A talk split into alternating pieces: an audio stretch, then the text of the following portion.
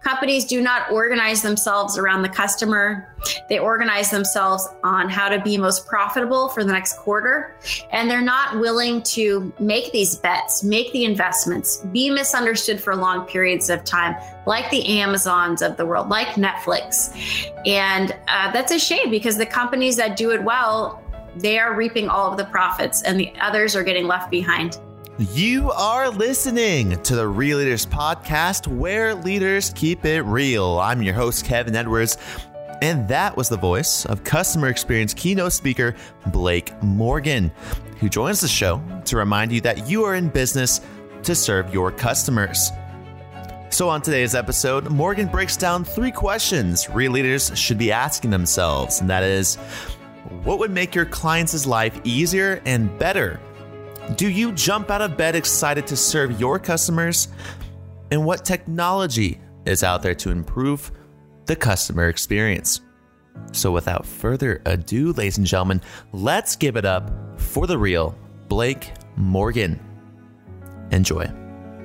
Five, four, three, two, and one. And welcome everyone to this episode of the Real Leaders Podcast. I'm your host, Kevin Edwards.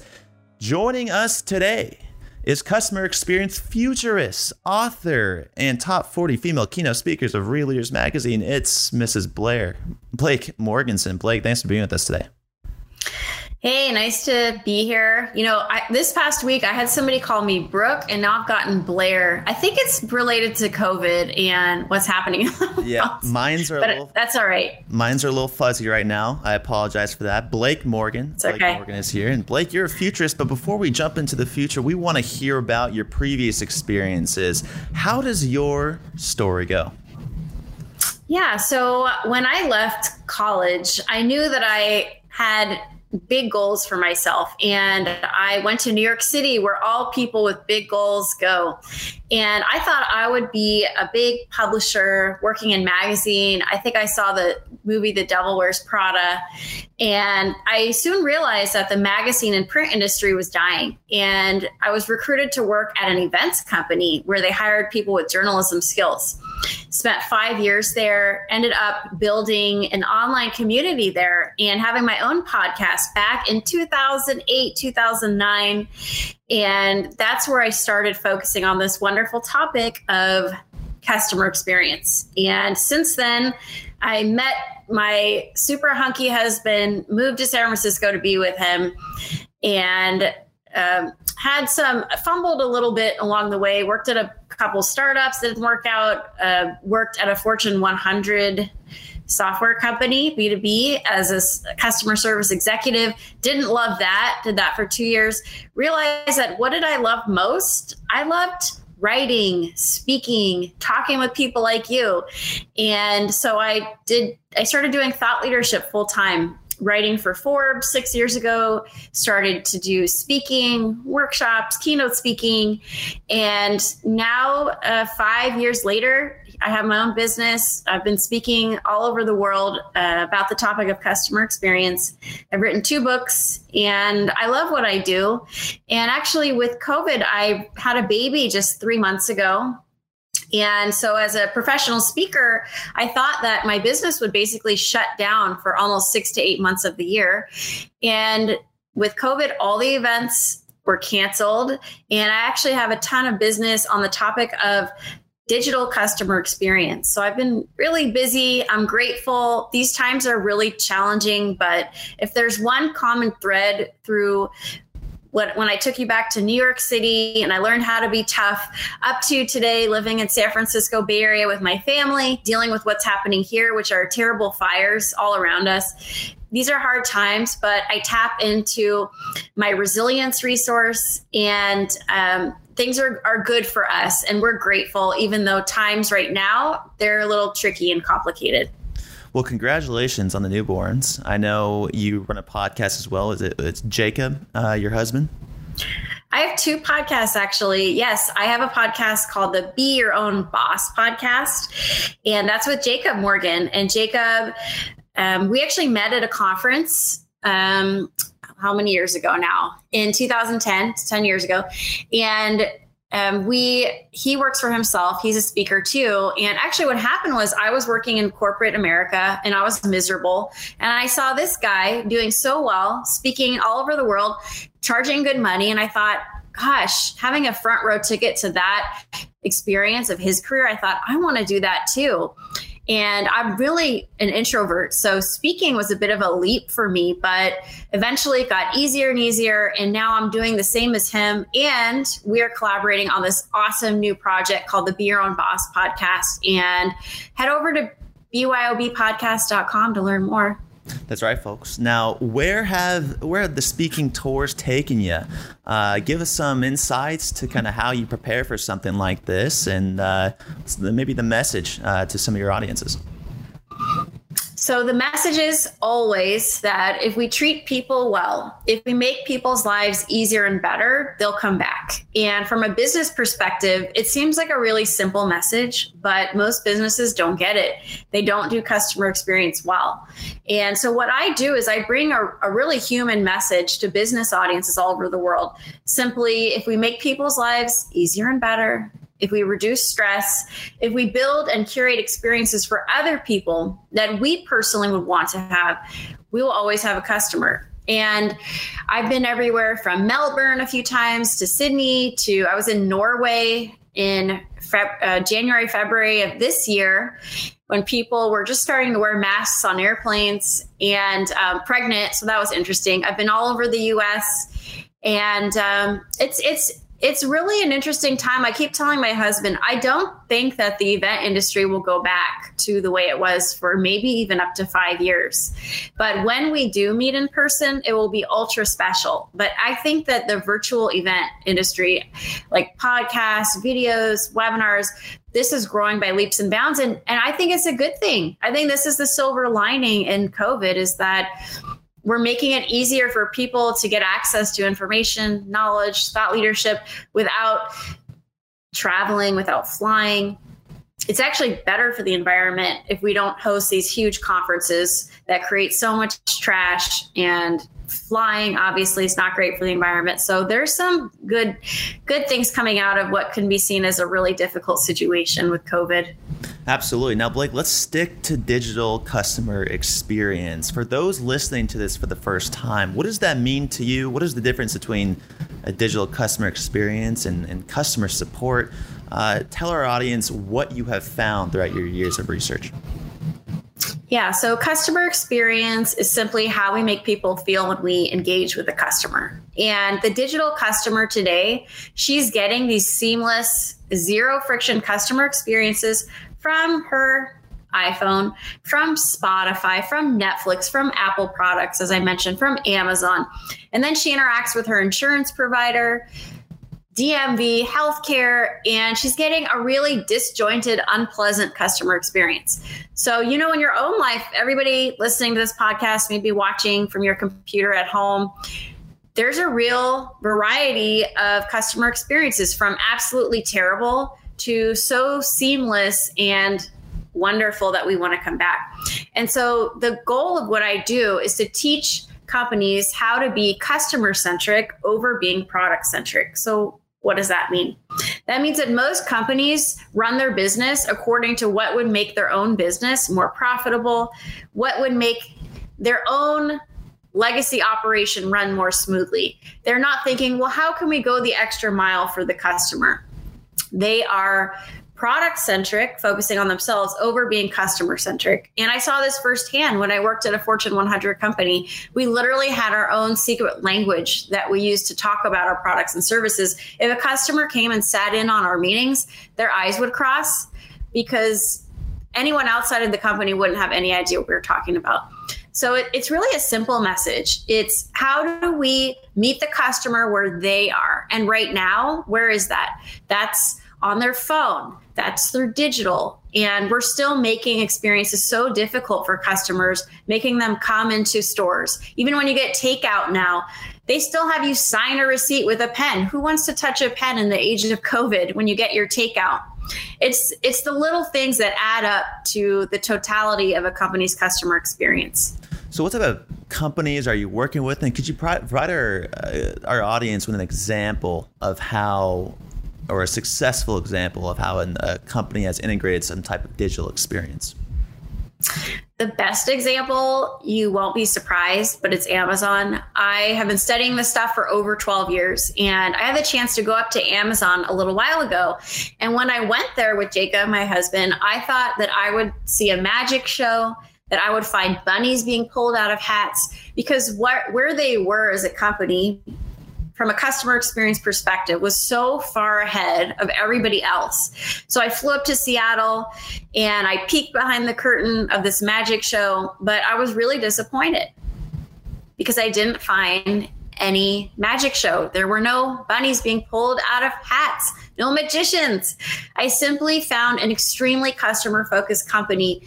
No matter who I met with, no matter who I met with, whether it was a a manager in the shipping department, or even met the head of logistics who goes on 2 a.m. drives with his truck delivery people to see how he can create operational efficiencies in the process for employees. No matter who I met met with, everyone had one focus, and that was to make the customer's life easier and better.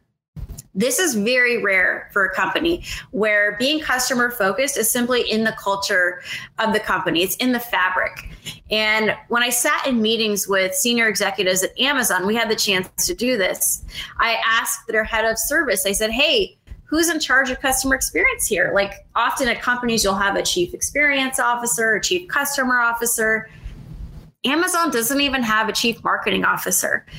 The experience speaks for itself everyone at the company owns customer experience and they have made the experience so beautiful that you often don't need to call the contact center that their DIY service is so good that it saves them millions, probably billions of dollars in costs. And my belief is that you should never, ever, under any circumstances, have to call a company unless you want to.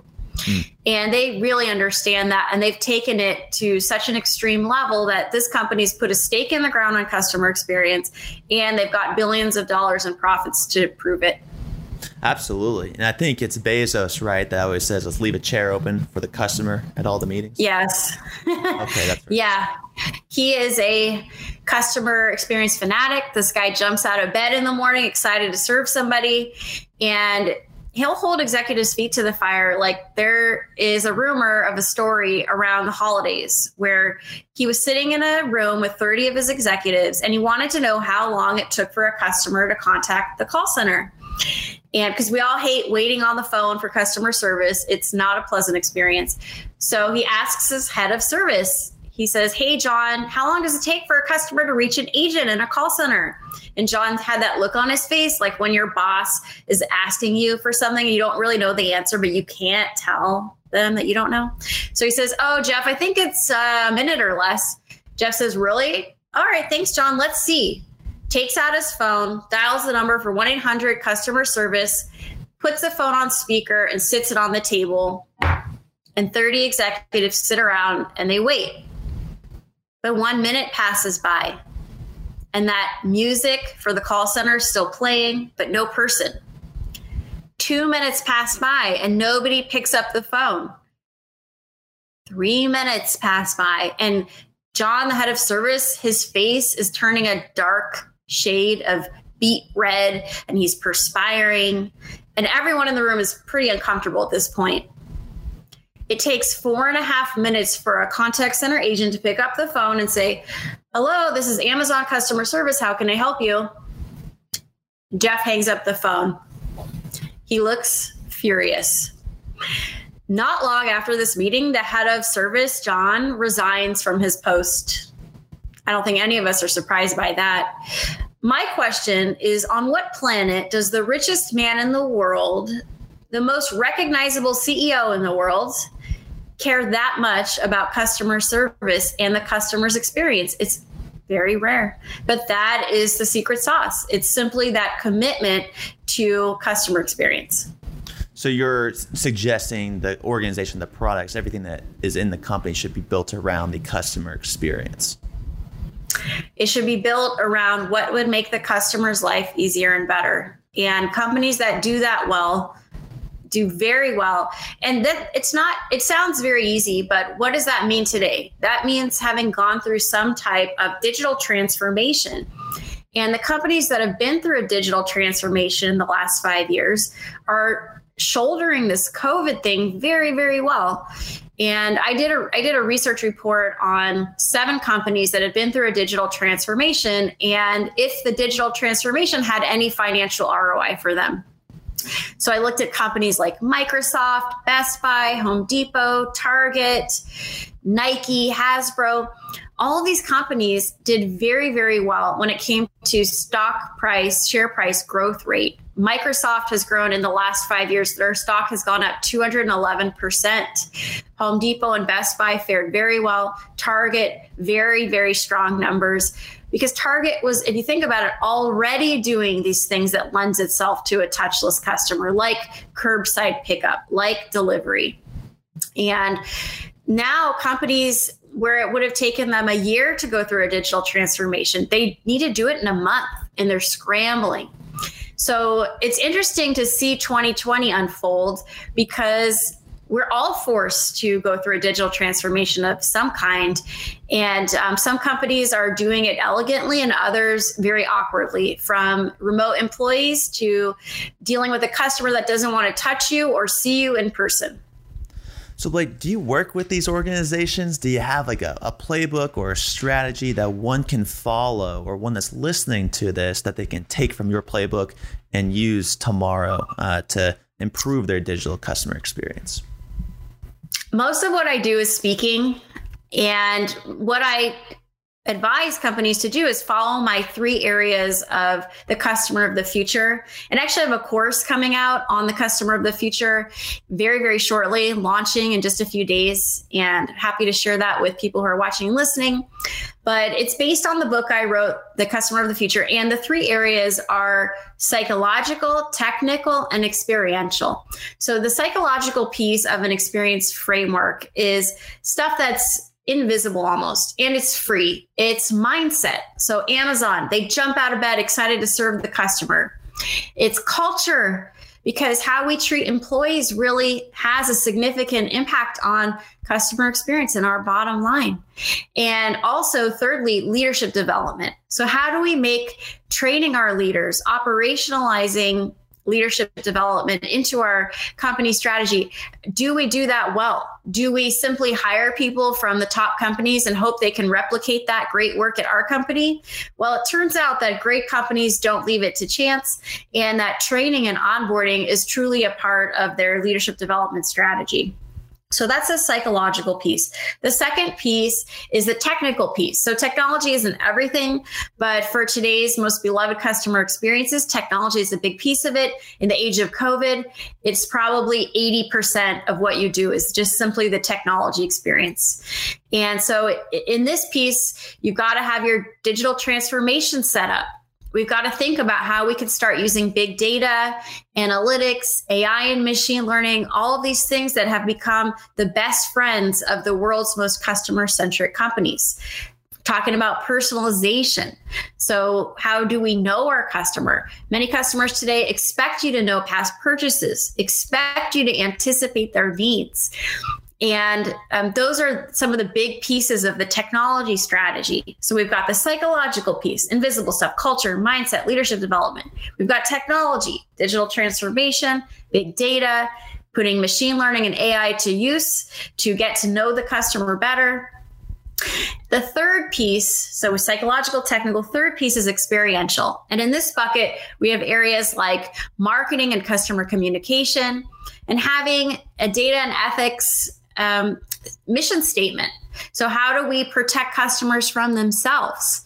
How do we go above and beyond, not just with serving a customer who expects a zero friction customer experience, but taking care of a customer that is not reading the terms and conditions? And I've actually heard there's been more hackers and more data breaches in the age of COVID than before because all of us are sitting online putting information on the internet. And so we're a target.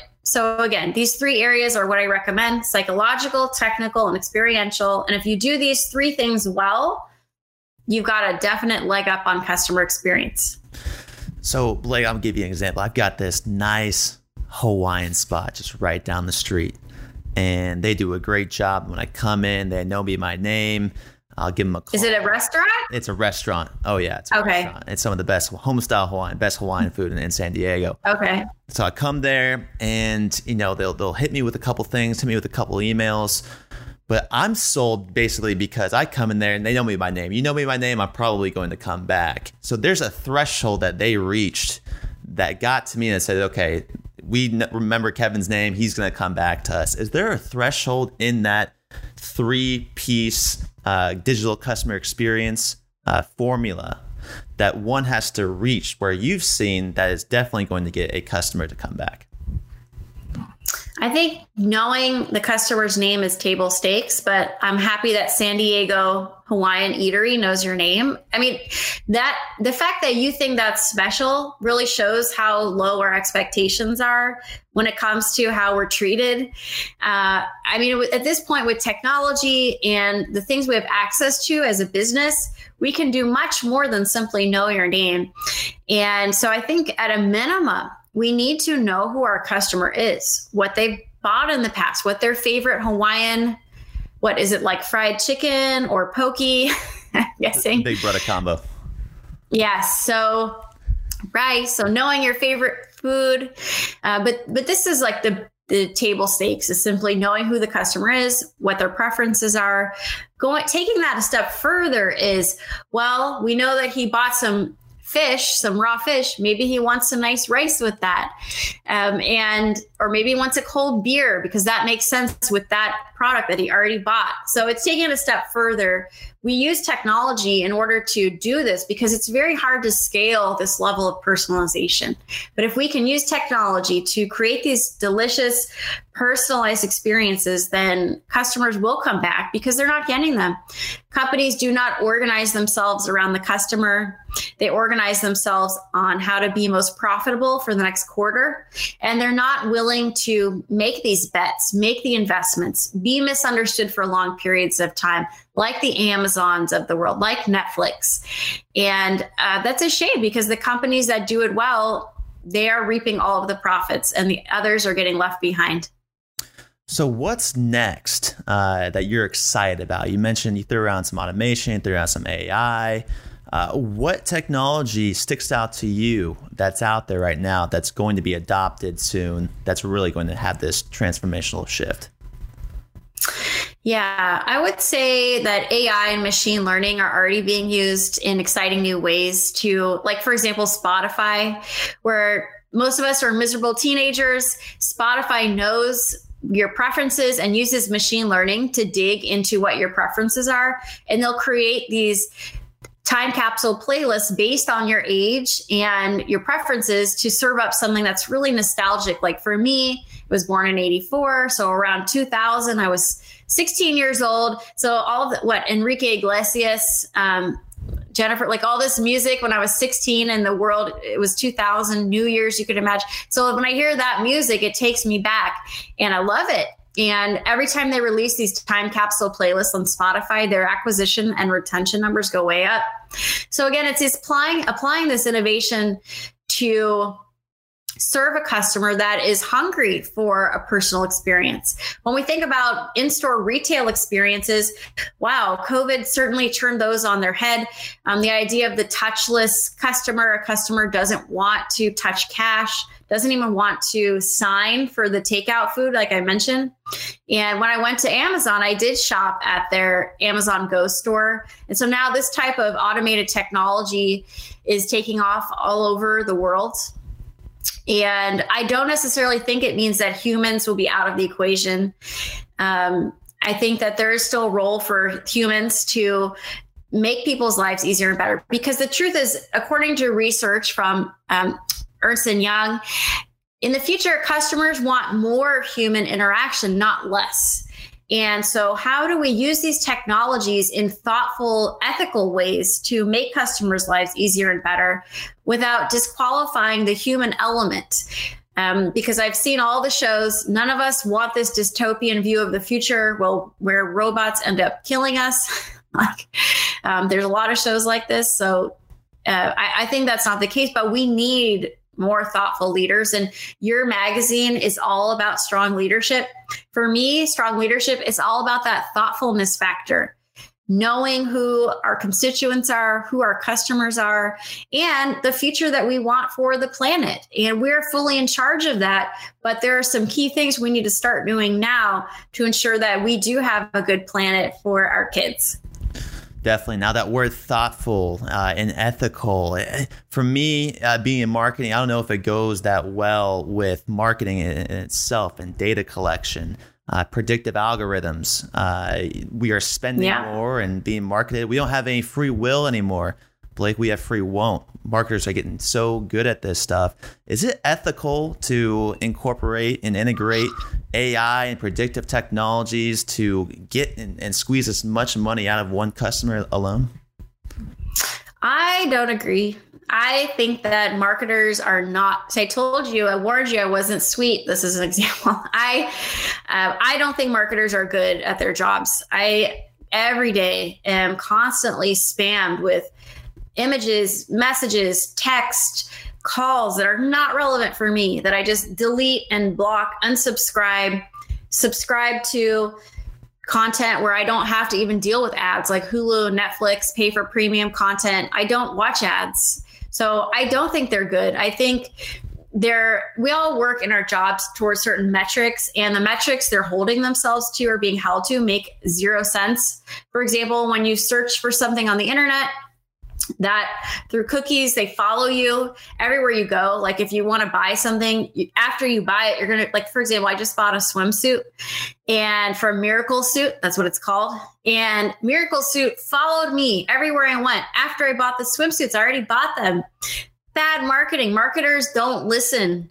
And so there's really a market and a need for a new era of marketing, of marketing innovation, where the marketer is listening, is participating in a cultural discussion is engaging, not just spamming or blasting. And I've heard CMOs, like the CMO of Citi, I interviewed on my podcast, The Modern Customer, and she talked about they, they had a painful look in the mirror. They splashed some cold water on their face saying, wow, like as a brand, we did some market research and feedback. Like our customers hate us. They don't feel emotionally connected with us. They say we don't listen. And so I think that, again, marketers might be patting themselves on the back saying look what a good job we're doing. But if you actually ask your customers they would be they would say yeah like i hate you. Like you not adding value. You're annoying. You're interruptive. And the minute that i get the opportunity to delete you from my world, I absolutely will. And so I think that marketing is going to face a huge reckoning in the next few years where they're going to be obsolete unless they start changing the conversation. Absolutely. I mean, I guess you do agree then. Is it ethical? Was the question. Do you believe that marketing is ethical or unethical in that sense? Yeah, that's it. That's a great question. I actually don't think it matters because I think that right now the cream rises to the top. So it doesn't matter if you're ethical or not unethical. If you're not adding value, you're out. So customers will decide and vote with their wallets. So again, we're in this Darwinistic phase where innovation wins and ethical, unethical. If you're not adding value, if you're not making customers' lives easier and better, and I think that's the ethical thing to do, you're out. But um, hopefully that answers your question in a roundabout way. Definitely, definitely. Well, okay, so Blake, uh, you mentioned Citigroup. They say our customers hate us. They don't like us. Uh, we've mm. lost their trust. How do you build something like that back? What they did was they did a whole 180 on their brand. They started paying more attention to where their money was going. They started this whole marketing program to support um, actually women musicians because they found that there was a real disparity or gap in women that have a voice. Um, in music and the industry is really run by men like most industries and um, and so they started investing huge dollars backing artists that no one had heard of and giving a voice to the voiceless and so really investing in, in good causes i know you came out you found me you put me on your women's list um, so clearly, like y- you guys are looking into this topic of, well, women are underrepresented Absolutely. across the board. So how can we give them a platform? So Citi actually did that. They said, well, there's clearly a need to do that. We have money. We're a bank. Um, these women uh, are suffering because they're not being given the microphone or the opportunity or the stage. And so it's about again being ethical and thinking how are we serving the community and they've they really started doing that serving the community how is gender balance playing a role in marketing nowadays and customer experience uh, your quote you know most executives are, are, are males male dominant boards uh, male dominant marketers uh, what does something like bringing in a female's perspective do uh, for the the company and their customers as a whole yeah, I would say that the research shows in my book, I, I, highlight this that women are prone to empathy. I mean, we bear children. I had a baby three months ago. There's nothing that makes you more empathetic than raising little babies. Um, and I mean, not all women choose to have children, but I do think women, not to gender this to death, but are in a unique position to have empathy. And what is empathy? It's listening, it's understanding how the other person feels. Well, that's customer experience in a nutshell. It's like, how does the person on the receiving end feel? And if I know how they feel, what what experience can I craft or build considering how they feel? And so I think women are uniquely positioned to do well in customer experience. Customer service jobs you can actually do from home.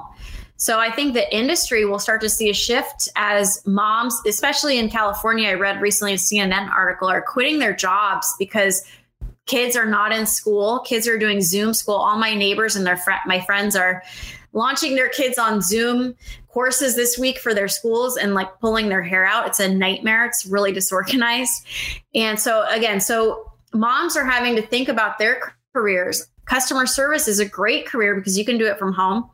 And customer experience is a hugely growing field that's going to grow leaps and bounds, billion dollar predictions for the next few years. So I always encourage people, young people, they email me, how can I do what you do? How can I be a speaker? I think customer experience is a really interesting new industry. And you do you can start by uh, starting on from the bottom. I did. I actually did customer service on twitter for a fortune 100 company. And that gives you invaluable insights into how the sausage is made so to speak to how customer service works and actually all that experience in the trenches, doing the grimy stuff, doing stuff nobody else wanted to do. Nobody wanted to do customer service. It's not exciting, it's not glamorous. Marketing is glamorous um, that's how I got to do this job. So I feel like your willingness to get your hands dirty for I mean, women are, they get their hands dirty. I mean, being a woman is a very tough job today, especially in the age of COVID with kids at home, and we're the emotional sponges so often for the family. But I encourage women to get into this field, customer experience, get on the stage, start speaking, start having a voice. And um, I would say customer experience. I mean, there are a lot of women in my industry like Jeanne Bliss and Annette Franz and Sheila McGee Smith. A lot of people have been doing this a lot longer than me. And in fact, when I started doing this in 2008, uh, I can remember interviewing the women that now I see on the same list as me, but they really paved the way having this voice for this topic of customer experience. And Blake, I, I just have a personal question because, like, I've yes. been doing this podcast a lot, and we're all about gender balance. And uh, recently, I've just been getting guests from a lot of connections, and those happen to be male. And then I look back at my list and I go, "Oh my gosh, my my audience is is unbalanced now. It's about sixty uh, male, forty female, or it used to be 55, 45, around there." Um, like when you see that, when you see that I have more guests, male guests, like what would be your advice to me? to improve that? Um, and and do you hold a grudge against me because because I don't have as many female guests on my show? No, I don't hold a grudge against you. In fact, I looked at my own podcast recently and I thought, wow, like I don't have women of color. I don't have black women on my show. I'm not sure, honestly, if I've ever had an African American woman on my show. Um, and it's upsetting. But I think if we're aware of it, we can start to change the ratio. So, I mean, my husband is the same in the same boat. He realized like like I'll often point out to him like wow, like it's all white men on your website endorsing you. Like, Jacob, that doesn't look like he is just pointing it out and then working to fix it. And so, also, like, I'm happy to get you like 10 to 20 guests. I can refer people over to you really easily. So, get recommendations from people. And yeah, I think it's just about awareness. I mean, none of us are perfect. Recently, I've been called out for things on the internet, like, I mean, you just got to be self aware, I think, and apologize when you've messed up and try and fix it. But we're all awkwardly trying to be human, trying to be empathetic right now. So I think this is a really human moment in the world that we need to just lead with empathy. Where how does it feel to be the other person and try to see from their perspective. I like that. Let's stick on this. Uh, customer pressure, stakeholder pressure. Uh, for instance, uh, United Airlines has a video of some guy refusing to get off a plane. It goes viral on Twitter. Uh, yes. Causes a lot of uh, social pressures and customers saying, I don't want to fly United. How important is it to one, listen to that customer, but two, also, like you just said, apologize and rethink uh, a strategy to move forward? What's your advice? Yeah, that's a great example. That guy, he he got hit on the head. He he was bleeding. He walked off the flight bleeding. Um, airlines are a disaster with customer service and customer experience. And I think the right thing to do is apologize right away. Like, hey, we messed up. And that's what United got wrong. Like Oscar Munoz did not apologize right away. He has since left United, not a surprise. But yeah, airlines are, I mean, they're really being they're in trouble right now. Forget customer service. Like they don't even have customers. So um, it's a reckoning point for the airline industry. I would say that they are one of the most hated industries because they're all about profit. And uh, um, until they change and they stop being all about quarterly profits, you know, it's going to be tough for them. But it's a tough road for them now.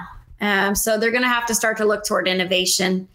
And I, I think I got so caught up. You mentioned United um, that I I didn't answer your question.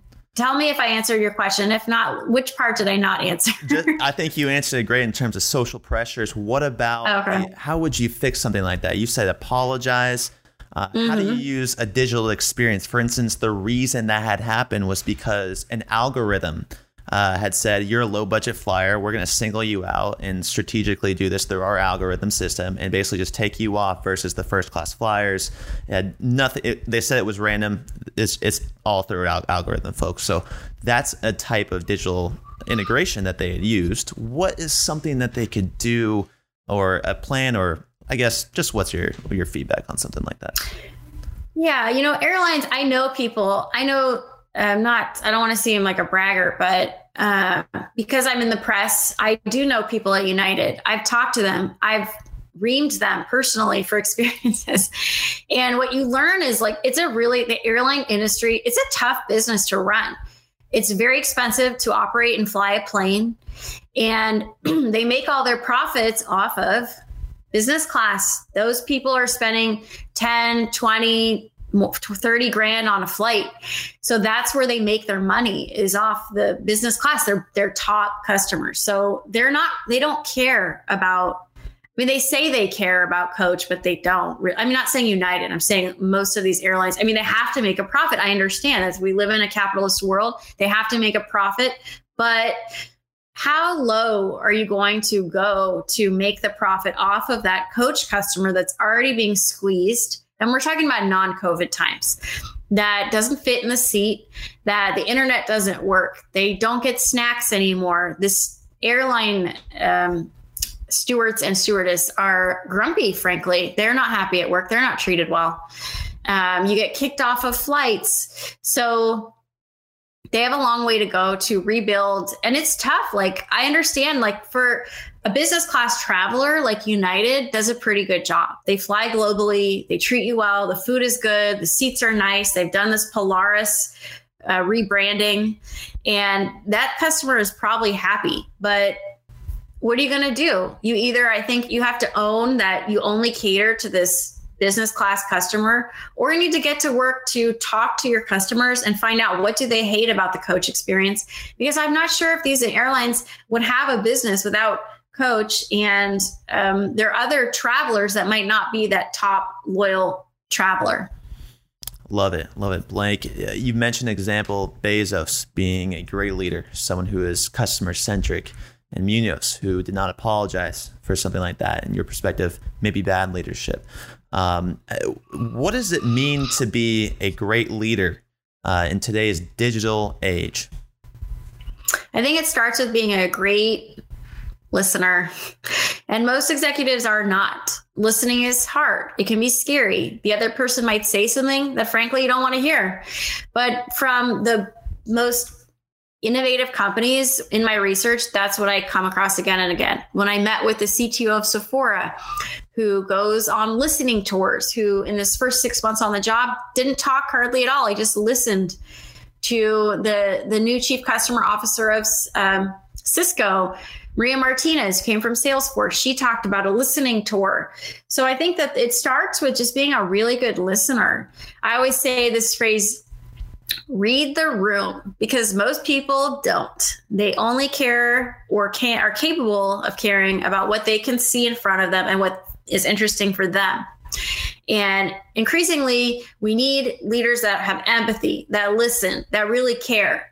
CEOs that go into the call center, that want to know how the sausage is made in the factory, that spend time with customers. And that's what it takes today to be a strong leader. I think too many executives are still in the ivory tower. They don't want to get in the dirt. They don't want to go into the contact center. They don't want to find out what's happening in the factory. But that is how you gain an advantage today. You can do that through even finding a chance for an operational efficiency, like the head of logistics at Amazon who goes on 2 a.m. drives to figure out how can we make deliveries more efficient?